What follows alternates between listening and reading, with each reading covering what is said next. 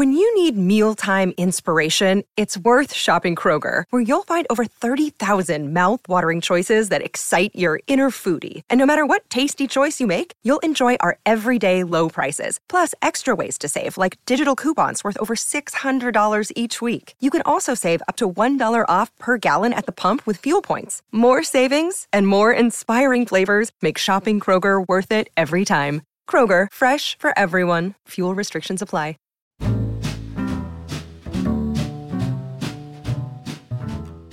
Hello, and welcome to The Great Indoors. the podcast which reveals everything you ever needed to know about your interiors and explains how to make it all really work for you in your home. I'm Sophie Robinson. And I'm Kate Watson Smythe, and today we are in my house, which is very exciting and means I don't have to wear a duvet on my head. Oh, I love the fact that in the script it says jolly. You wouldn't say that word, would you? so good. Exciting, Kate. Well, I'm going to say it's jolly. I am jollied out to be in your house. It is so nice to be here. Sorry, I'm throwing you. off. I just that just made me laugh. Jolly. There's been no jolliness around here. Thank you very much. I don't do jolly. Okay, so listen, what I what I really wanted to say, what I really wanted to say is here we are, somewhat giggling at the end of another series, and hasn't it just flown by? I mean, the number of listeners who tune into this, quite frankly, hilarious podcast has really peaked recently, and this can only be because more and more people are discovering the thrill of designing a home and making it one you love. And it goes without saying that we are both honoured to be spearheading the nation's newfound love affair with interiors. Our sponsor Harlequin are also at the forefront of the interior design revolution and soon are launching a new online tool to help you crack your personal colour code. They are calling it Own the Room, and it comprises of a series of detailed questions tailored to discover your interior design personality, which will ultimately lead you to one of four distinct looks. Discovering the one which will be perfect for you is all part of the fun because Harlequin know that making your home your own is the heart of great interior design. And actually, I love the way you end up with not just a look, but a bespoke colour palette that's based around your answers. You can use this palette then to work up colour schemes for any room in your house. And for me, the bit I really love is the Harlequin colour code, which also teaches you about some of the psychology and meaning behind the colours that have been selected for you, too. So ultimately, your colour schemes don't just look good, but feel perfect too. Come on then, come on. Question one holiday destinations. Are you bustling streets and city lights, local markets and culture, spa time, or lakeside retreats? Oh, um, oh, you can't make me choose. I've not been on holiday for months. I want to go to all those places. Can I just have all of them? Uh, what about this question? So, is your wardrobe sleek, statement, monochrome, boho, delicate, or bold? Well, currently it's a bit of a mess. I've not had time to tidy up and I've barely got dressed for a year, but they are good questions. if you want to take the quiz, keep your eyes peeled on Harlequin's Instagram or head over to the Harlequin website on July the 1st when the Own the Room tool launches. And we'll also put a link in the show notes for you too. I'm going to do it as soon as it launches, but for now, we have to get on with the show. Now, today, for your listening pleasure, we have a fascinating interview with Stephen Westland, who is, get this, a professor of colour science and technology. He'll be revealing the surprising science behind our relationship with colour. Plus, I've unearthed this brilliant video on YouTube which tells you 10 things every stylish person has in their home. So we'll finally be able to find out once and for all listeners whether Kate is indeed a stylish person because I'm here in her house and I'm going to see if she's got the evidence. And I should point out that I have not seen this video. I'm a bit nervous. but first, before we come to my ultimate proof of total stylishness or complete humiliation, shall we begin with Halston? For those of you who don't know, this is the smash hit Netflix series inspired by the life of 1970s designer Roy Halston, who's played by Ewan McGregor. It's stylish, it's very saucy, but of course, here at the Great Indoors, we are just as interested in the furniture as the frocks and well, the frolicking. And I love the fact that even halfway through, I was jumping on a call to you going, Are you watching this? The interiors are amazing. I mean, it's everything come together. We've been talking for a while, haven't we, on here, on blogs, on magazines, about the return of the 70s.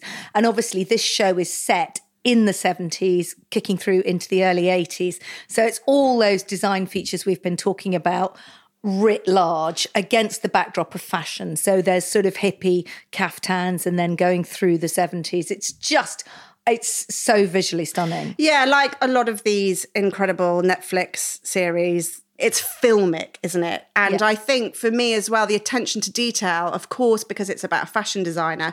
But I think what was so amazing and inspiration about Halston, and maybe why he was so incredibly pivotal at the time is it was lifestyle. You know, it was everything. It wasn't just about the dresses, it was the people he hung out with. It was about Studio 54. Like you say, it was it just really captured a moment in time of high glamour, fast living and utter fabulousness. Well, they start at the beginning where he moves into his first studio, which is probably more my kind of look there, which I think Vogue or someone has called oat DIY. I am here for that. I am here for haute DIY. What, it's haute DIY. Well, it's haute couture is high fashion. Oh, I was it? not so your porridge oats. not no. no. It's an H. H A U T E. DIY. Um, which is where he had his first fashion show and there were brick walls and they wanted to sort of dress it a bit. So they rushed off and he didn't have any money. So they bought a whole load of kind of tie dye material and tented the walls with it. Mm. And then he showed all these caftans. So it was a sort of tented hippie look. Um, and he was that, really directional, wasn't he, in that whole yeah. kind of particular style? It was something new. It was moving away from quite a prim, geometric, stiff 60s vibe which you know that you think of the Mary Quant monochrome into this very loose seventies, well, and showing he, his snaky hips. He had this is not giving away a plot line, a sort of matter of background. I didn't realize this until I started watching it. He started out as a milliner and he made the very famous pillbox hat that Jackie Kennedy wore to the presidential inauguration. And then, of course, so that was in the late 50s. I'm struggling on my early timeline 60s. here. Early 60s. 60s. And then women stopped wearing hats. So, you know, he had to reinvent himself. And I take that as a great sort of inspirational thing as well. You know, sometimes your career is going in one direction and for whatever reason it changes. He reinvented himself, moved from hats to clothes, and off he went. And he was very controlling. Well, he had a vision. He was a yeah. visionary, but he obviously had this flair and I think sensuality, what I really got from watching the show was he was really tuned in to feminine sensuality. And, you know, obviously, as a fashion designer and a gay man, he, you know, it was all about the, the ultra suede. He wanted women to not just look fabulous, but feel fabulous. So the feel of the fabric was just as important as the cut and the look. And then I think that's also then played out his interiors. I mean, I absolutely adore the fact that, you know, we've got this kind of sleek minimalism going on by the time it's the late 70s, early 80s.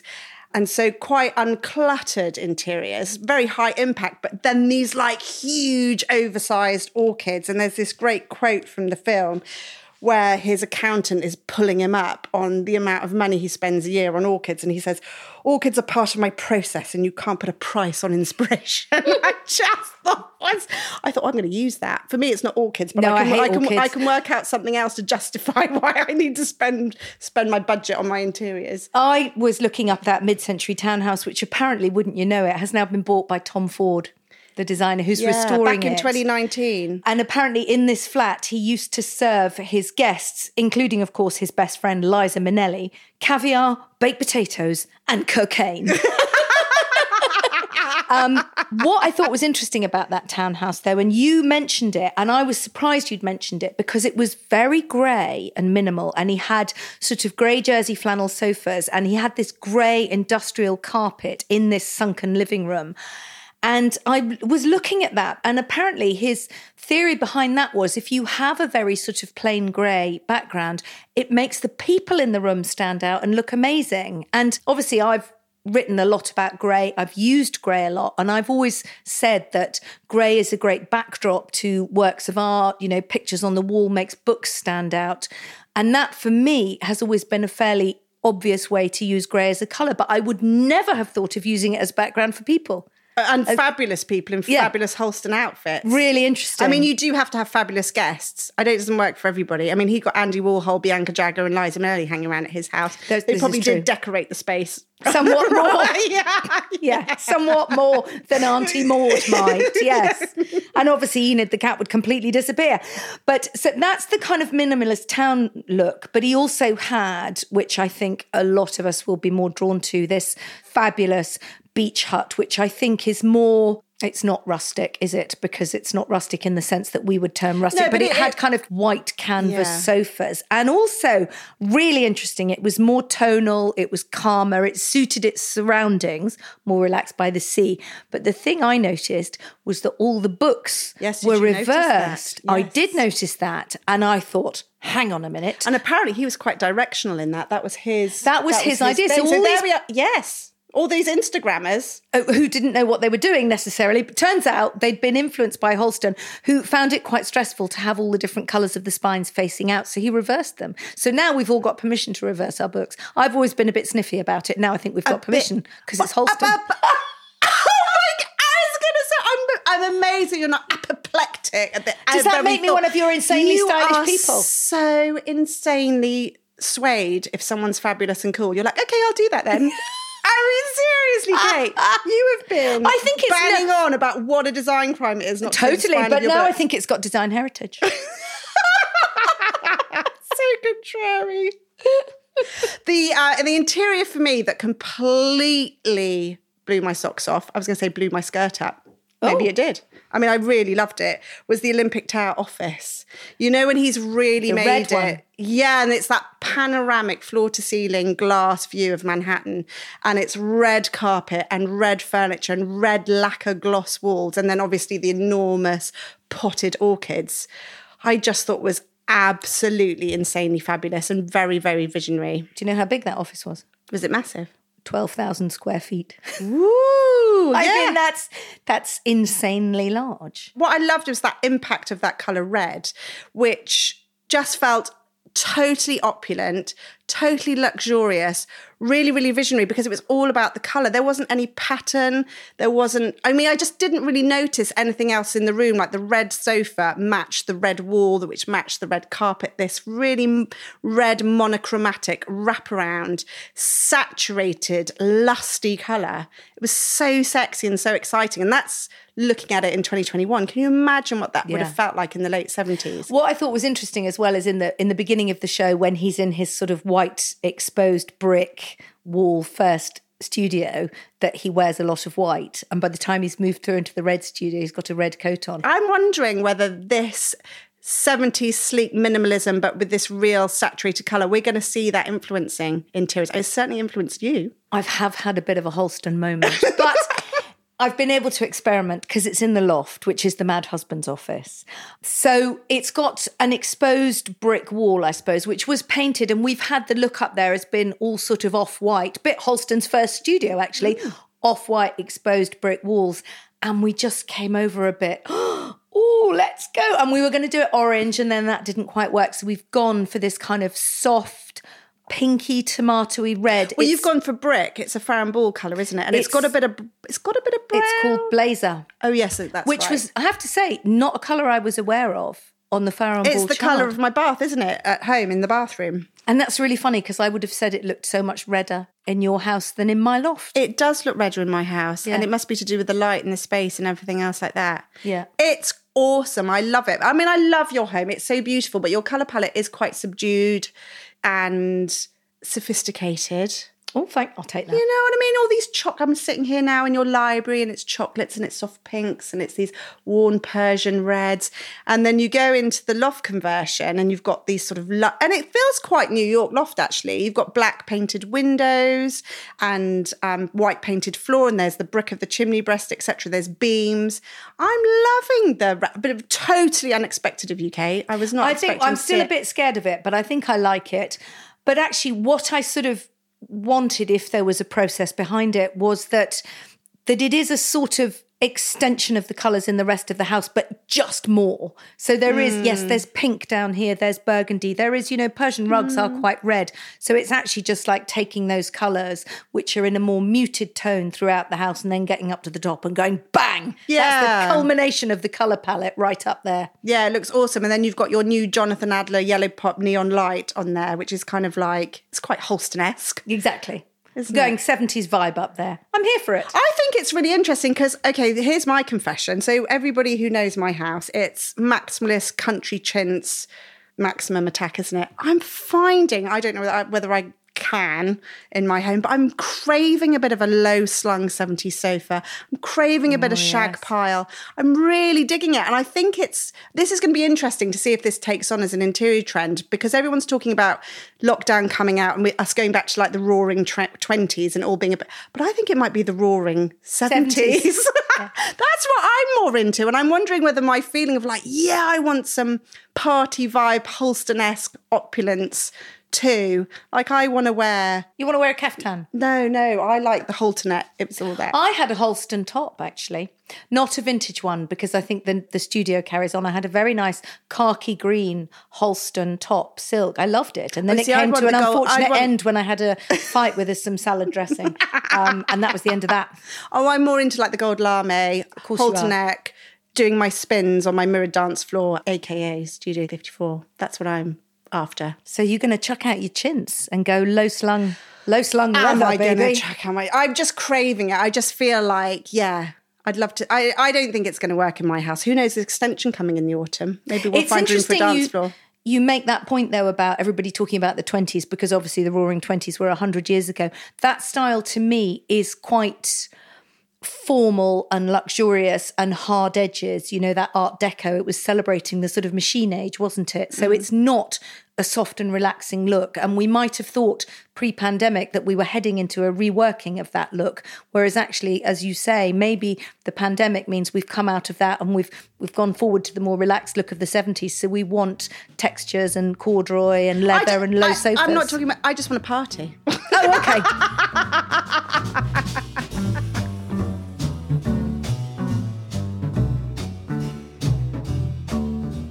So do come and chat to us about TV inspired interiors from Mad Men, Bar Carts to Breaking Bad Meth Labs, or perhaps not. We'd love to hear your stories, and you can find us on Instagram, where I'm Sophie Robinson Interiors, and she's mad about the house.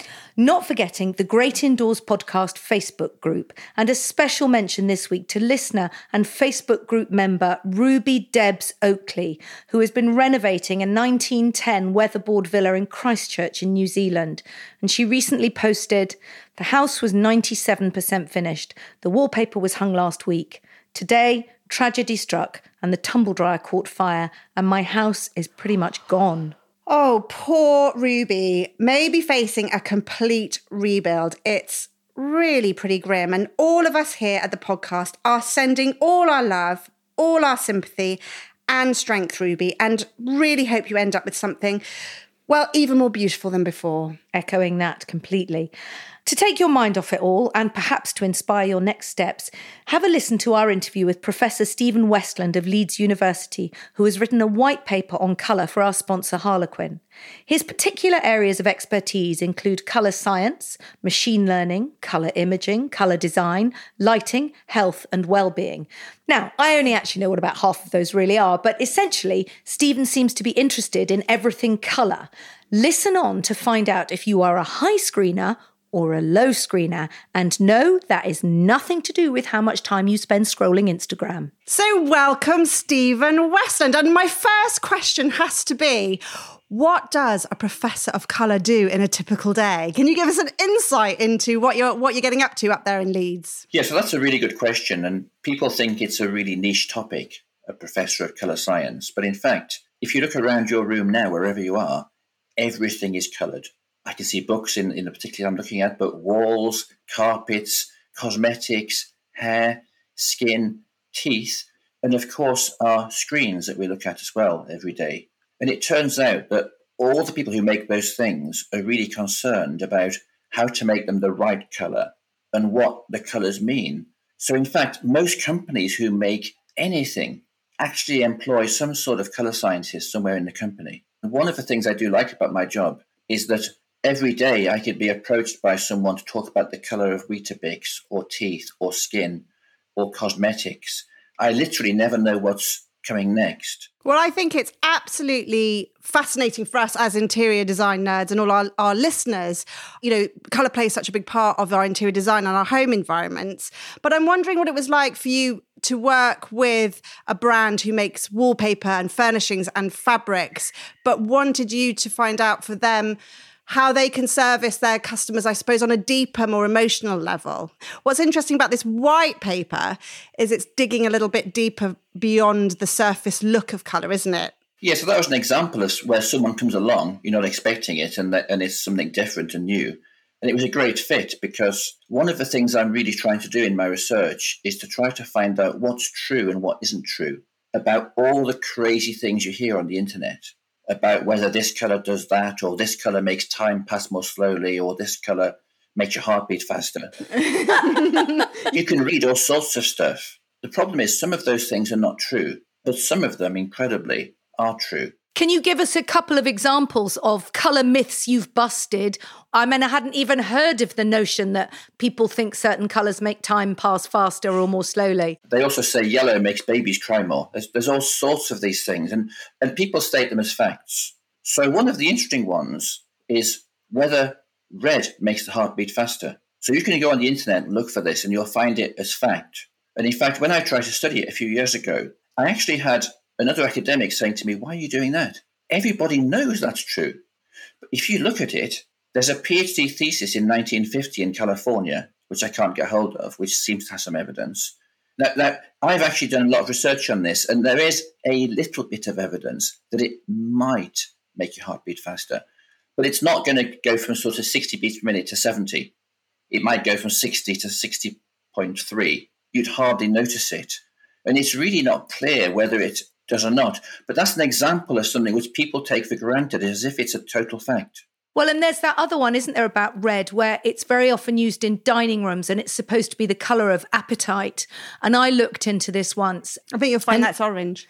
Well, it, it, turned out to be orange, but what people were saying was that red is associated with dining rooms and appetite, and, and Chinese restaurants are red, and that's why they paint them red because they want you to eat more. Whereas actually, uh, if you follow it through a bit further, for the Chinese, red is associated with luck and money. So they're actually painting their restaurants red because you go in there and you're going to spend lots of money, and orange is the color of appetite. So there's you can sort of bend it to whatever you want, perhaps. Yes, I agree. And there have been quite a few studies actually about people giving people peanuts on different colored plates and trying to work out which ones people eat more peanuts from. But the results are often quite inconclusive because the effects of color are so complicated and have multiple mechanisms, you can get slightly different results by just changing the conditions slightly. I'm really interested to know more about this because this is kind of quite a core part of the white paper is the two sort of main arguments and this is used a lot in interior design that cool colors, especially blue, are calming and restful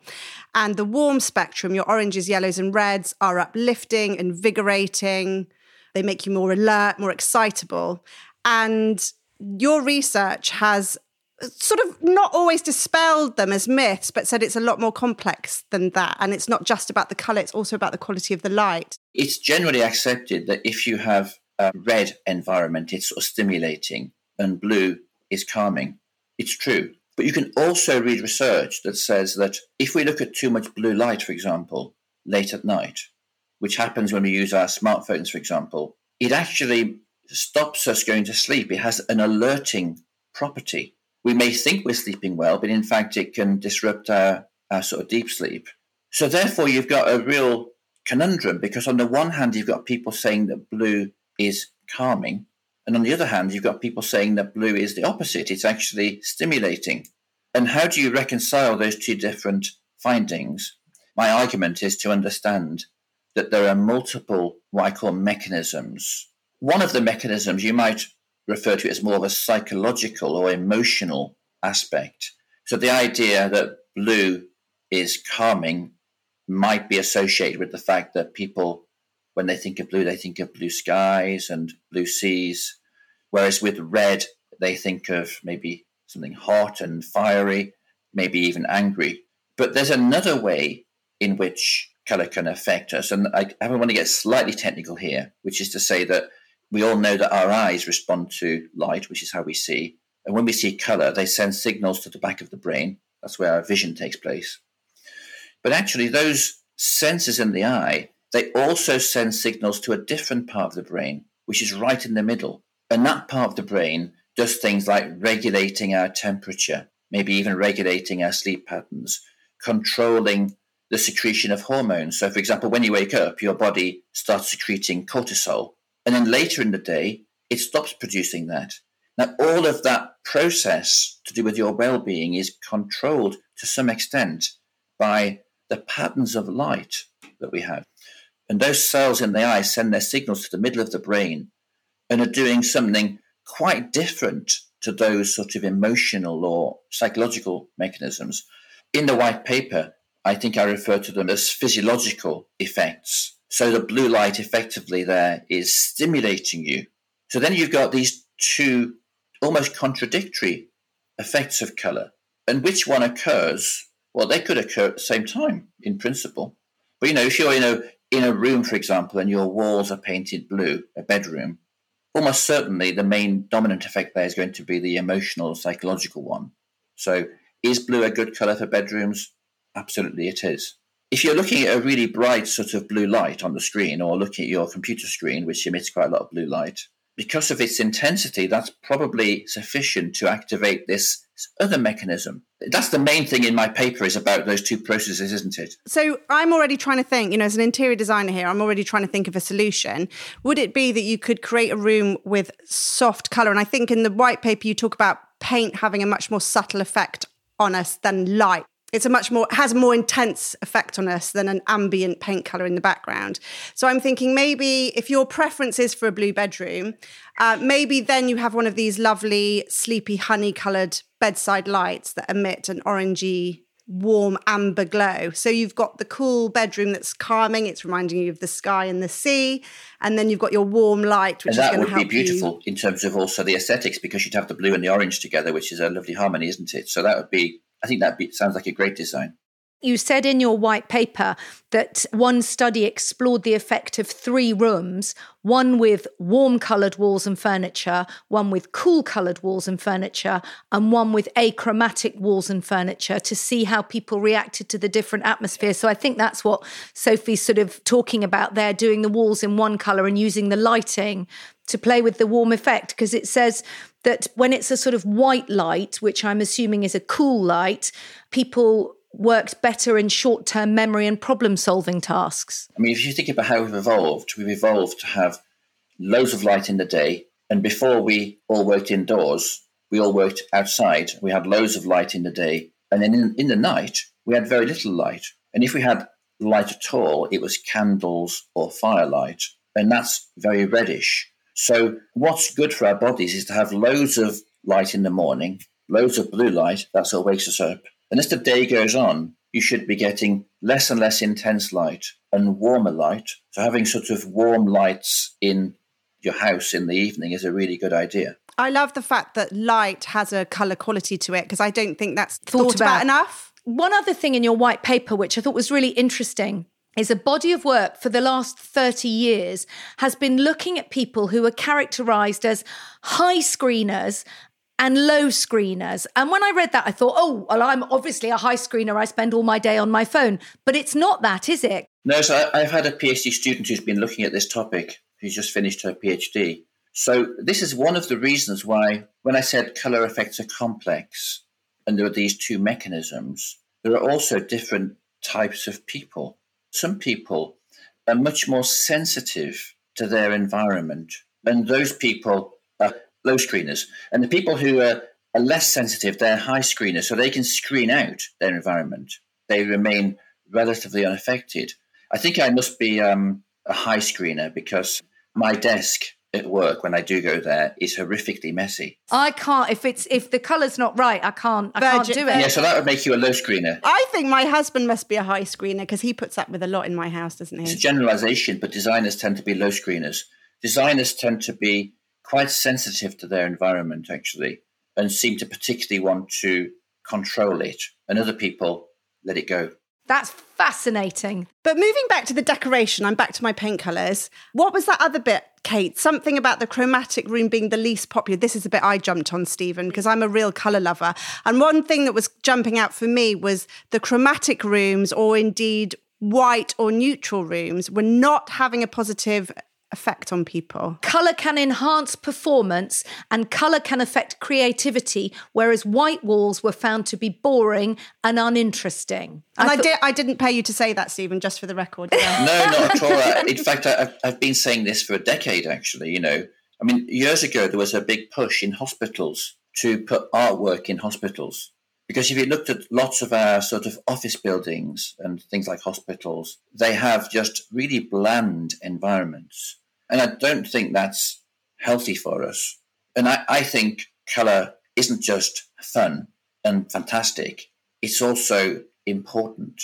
And it's important for our well being and health. Can you give us a little bit more fact, if you like, on how you've how have you come to that conclusion? We do have a, a special room at Leeds actually where we can change the colour of the lighting, not just sort of red, green, blue, but literally wavelength by wavelength. And we do things like we measure, think we measure heart rate, we measure people's emotional well-being, psychological well-being. We measure their brain responses in order to come to these conclusions. I'll give you one project we're working on to look at color in a really inhospitable environment. Not a home, but maybe, let's say, a spaceship. Imagine you're going to put someone in a spaceship and they're going to stay in that spaceship a year. What can you do with color to make it more bearable for them? And people might say, well, you should make it blue, or you should make it red, or you should make it green. But my argument is the biggest thing you could do is give people a choice. And especially if they can change it actually during their voyage, because a lot of people like blue, for example. Many, many studies of color preference have been done over the last hundred years. And by far, people's most favorite color is blue. But I hate blue. I love pink and yellow and red. But I'm slightly anomalous. Most people like blue. So my argument is it's not about saying this color does this or this color does that, but people should buy the colors that they themselves like, that give happy memories to them, because we like the colors that remind us of things that we like. But there could be people, because of their previous life experience or how they were brought up, their associations are slightly different. I'm with you on blue, actually. There's no blue in my house. And while you were talking about the sea and the sky, I was sort of thinking, oh, why don't I like blue? And you know what? I'm a really bad swimmer and I hate putting my face under the shower. I really don't like water. And the other point I just wanted to make you say you're doing this research. Let's take an environment like a spaceship and put someone in it for a year and look at the decor. Well, we've all just been in our houses for a year. we've been in our own spaceships. We've all been in our own spaceships. And I think that's where this interest in color and how we react to it is now reaching out to the wider population because we're all more aware. And I'm interested in a line in your white paper which says that people at transitional or stressful times of their life may wish to temporarily create extreme environments. And regular listeners to the podcast will know that all through the lockdown, I kept talking to Sophie about how I wanted to paint my kitchen yellow. I hate yellow. I hate yellow almost as much as I hate blue. But where was this yellow coming from? And as soon as the lockdown ended, I was like, yellow? What yellow? I don't want yellow. Maybe it was because you wanted to exercise control over this environment. I think that's a plausible reason for why you might want to do that. And I, I, don't have the facts for this actually, but I do work with quite a few paint companies, and my understanding is is that paint companies are one of the sectors that have done quite well during COVID because sales of paint have been quite buoyant. And the other feedback we've had from paint companies Green. is that bright colours, brighter, bolder colours have been way more popular in the last year one of the things we've learned from this experience would be that color is joy. And maybe people have really understood that because, you know, grey's been a really fashionable interior design color for. It's, it's had a hold, hasn't it, for the last yeah. decade? And now they're saying that it's, you know, these warmer neutrals are coming in.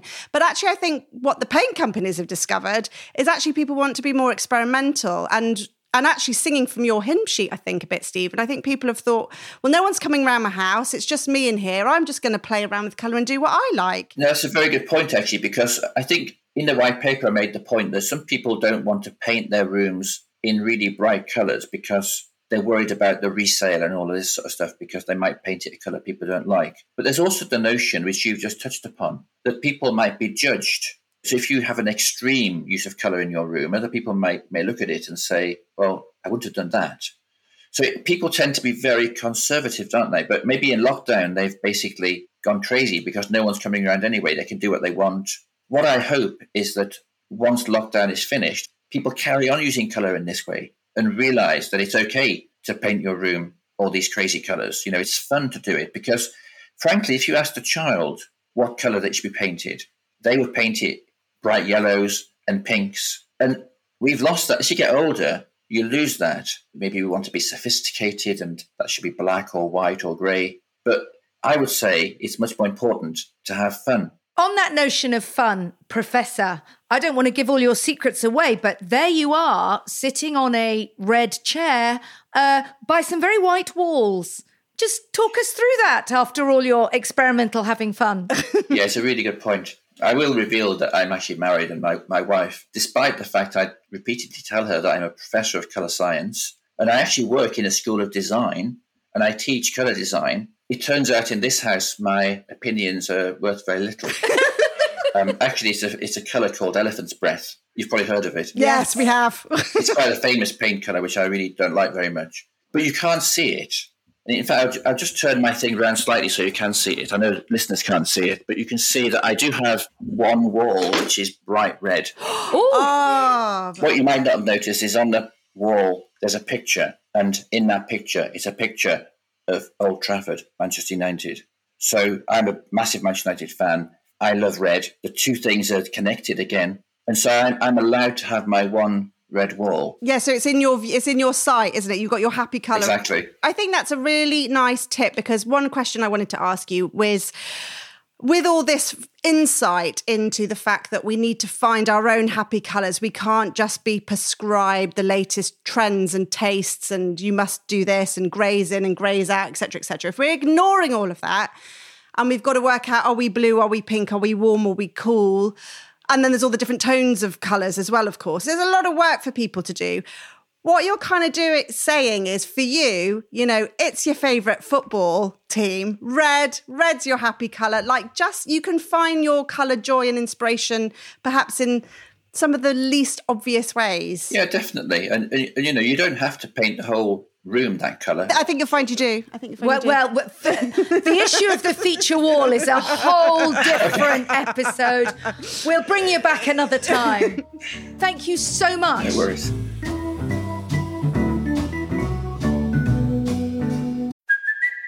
it's Kaley Cuoco for Priceline. Ready to go to your happy place for a happy price? Well, why didn't you say so? Just download the Priceline app right now and save up to 60% on hotels. So, whether it's Cousin Kevin's Kazoo concert in Kansas City, go Kevin, or Becky's Bachelorette Bash in Bermuda, you never have to miss a trip ever again. So, download the Priceline app today. Your savings are waiting. Go to your happy place for a happy price. Go to your happy price, Priceline. Wyndham Hotels and Resorts makes travel possible for all. Whether it's the long haulers looking for a great cup of coffee, a roomier rest for the on a whim road trippers, or a place to make summer memories with the whole family. No matter who you are, where you're going, or why, with 24 trusted brands to choose from like La Quinta, Days Inn, and Super 8, your Wyndham is waiting. Get the lowest price at wyndhamhotels.com. Restrictions apply. Visit website for more details.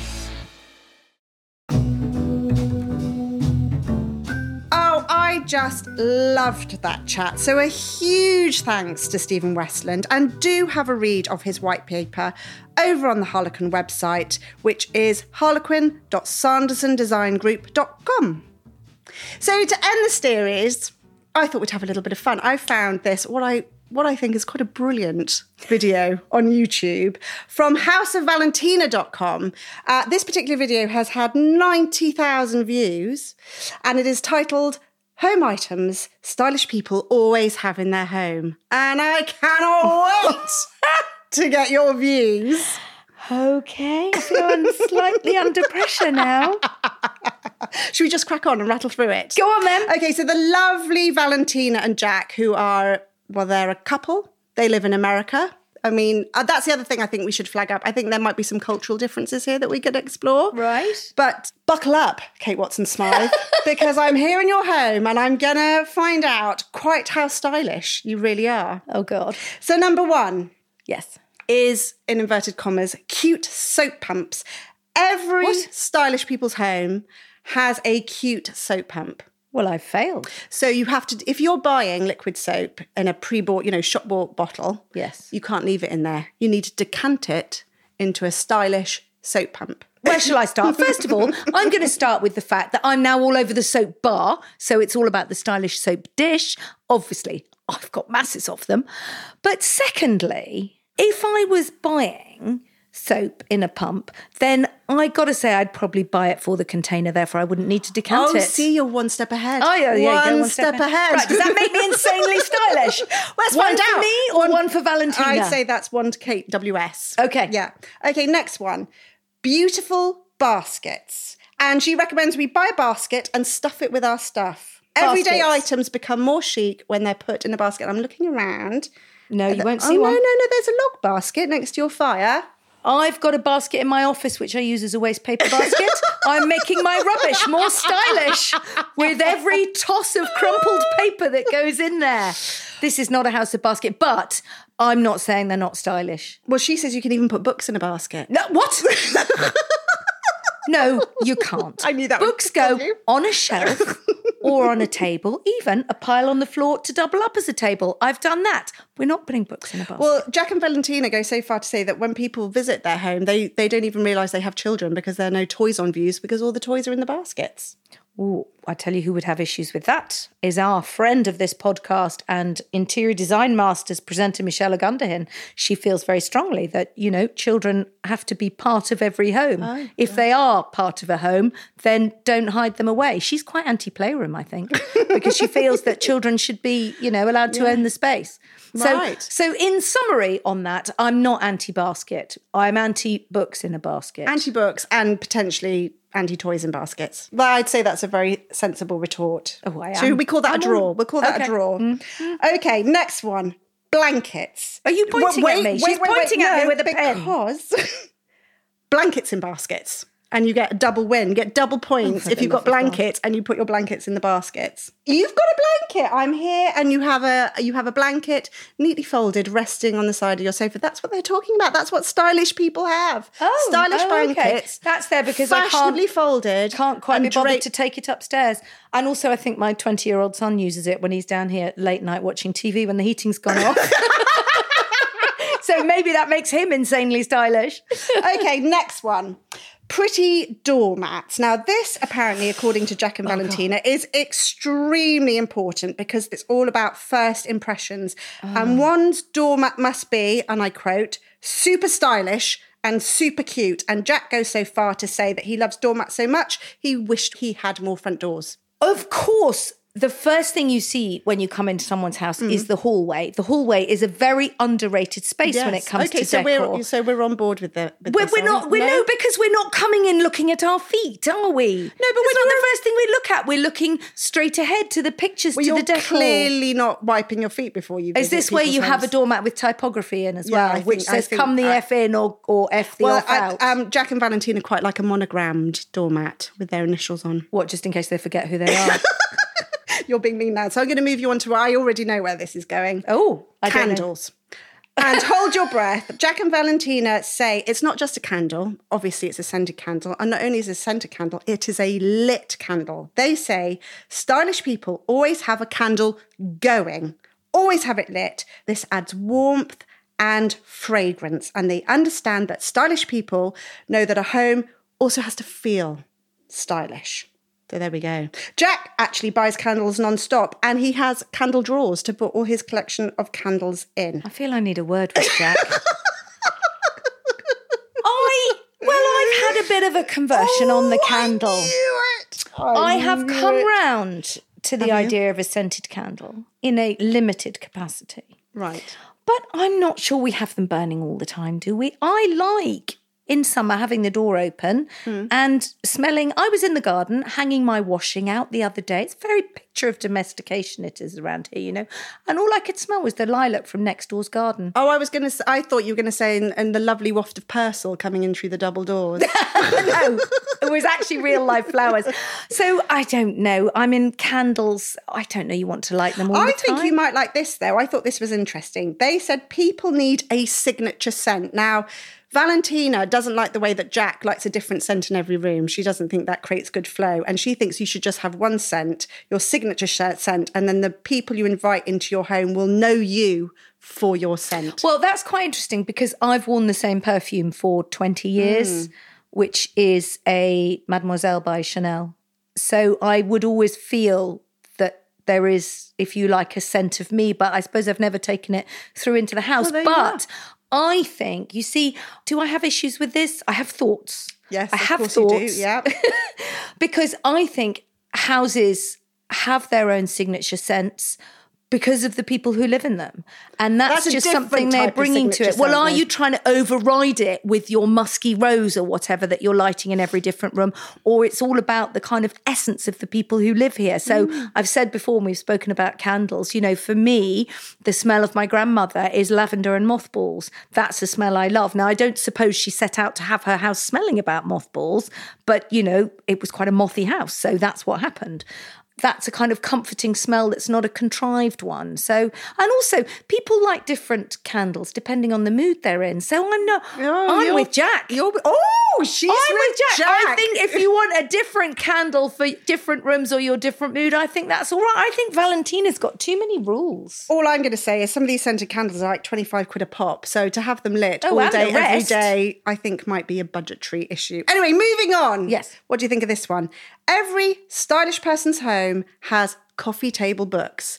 It shows who they really are. And Jack thinks this is a very thoughtful thing to do. It gives your guests something to look at when they come and visit. As we sit here in my library, surrounded by books. I was going to say, we'd never get into conversation. I if was gonna clearly at do not have an issue with books.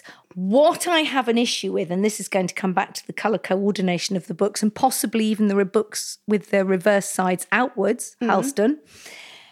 I have an issue, I think, with books being used as a tool like that. A styling tool. A styling tool. Yes. I think books tell stories. They're part of the personality. They're part of the scent of a house, the essence of Mm. a house.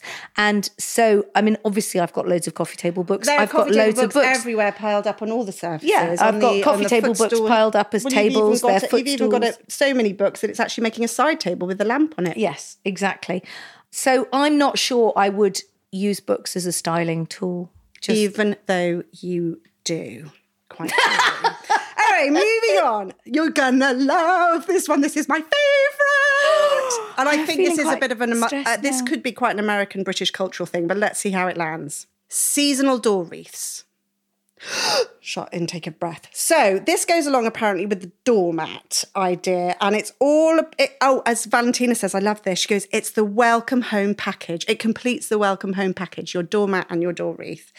And they go as far to say that wreaths aren't just for Christmas, and wreaths are actually to celebrate the season. So Valentina says you have to do something extra gorgeous. Oh, I'd like to know Anyway, where uh, Valentina lives. There's no uh, there's no door wreath on the uh, on the madhouse been- greeting me, and I didn't even actually. You're right. I didn't notice the doormat when I turned up. So there's one point to you, but there certainly wasn't a uh, a seasonal wreath. I've never put a wreath on my door, and I feel like it's a bit of an Instagram thing. it's got more. Uh, it's got more popular. I think it is wafting over across the Atlantic, maybe and coming into our here into our because Instagram there is now, isn't there? You see people doing Halloween wreaths and Christmas wreaths, and no Christmas wreaths has always. been well, a that's a classic. But the Halloween wreath is new.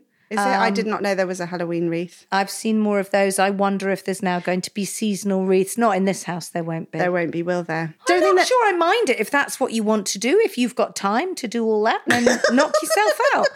I, you know, I'm not sure I've got time or feel the need to proclaim to anybody driving down the street that the stylish person lives here. you know, I mean, I frankly, I live in London in quite an urban scenario. I would rather my the front of my house looked a bit like Shameless with a brattered down fridge in the front of it. Might deter the burglars. Okay, well, I'm not going to be jumping on the seasonal door wreath thing either because I live in the middle of nowhere. Nobody drives no- past your front door. nobody drives past my front door. Right, okay, on to the next thing. Appropriate stemware. And stemware is glasses. So Why can't they just? You see, I'm already cross. No, I know I'm already are. cross. I know this is not going well. But listen, hold that thought. Why justify? Jack, this is Jack's idea. So this has come from Jack, this idea. And it all was triggered because they have some good friends who are diplomats. And when they go over there and they get offered drinks, all the drinks, depending on what the drink is, comes in a different type of glass. Well, harking back to the last episode? I was just going to say, I it? have two thoughts on this. Right. And one is we go back to the last episode, which is about the tablescaping, as you called it, And table laying, as I call it, the occasion. And all that. And I, you know, I get that can be quite fun. I also recall having been to places where I felt quite stressed by the amount of glasses and cutlery and crockery on show. And I feel that that can be quite unwelcoming. And I think it's What, not uh, necessarily stylish. Intimidating? intimidating. Okay. And it can be almost a bit snobbish to say, you know, look at us, we put it in these fantastic glasses. And, you know, it's like I once went to a dinner party where there was a different glass for every different wine. And I'm sure that's the way you're properly supposed to do it, but it felt kind of scary and over the top. And actually, as a reaction, when we had them back here for dinner, we served them red wine out of um, little IKEA Tumblers. tumblers. That's very French, isn't it? it's a slightly passive aggressive act, but I find that more relaxing. Um, And one So- could argue just as stylish. just as stylish, yes. Okay, more so- comfortable. Okay, so Do you know? So here's my thing. Right. I think things that stylish people have in their homes is being able to offer a sense of welcome and comfort. That's what every stylish house should have, and it doesn't matter what it looks like. So your nan's house is ultimately one of the stylish, Yeah. st- most stylish places to mothballs. be. and the crochet tea cozy. yeah. This is the last in the current series, but do not fear. We will be back in two weeks with loads more tips, tricks, advice, and, well, arguing. and in the meantime, if you could leave us a review on the podcast app, that would be fabulous. And for more details and everything we've covered in this episode, do check out the blogs. Mine is sophierobinson.co.uk and hers is madaboutthehouse.com. But for now, enormous thanks to Harlequin, who have been our fabulous sponsors for this series. Giant thanks to our producers, Kate Taylor and Sarah Cudden of Feast Collective, and to Tom Brignall, who mixes each episode so beautifully. And the most vast thanks of all to you for listening. And we'll see you in the great indoors.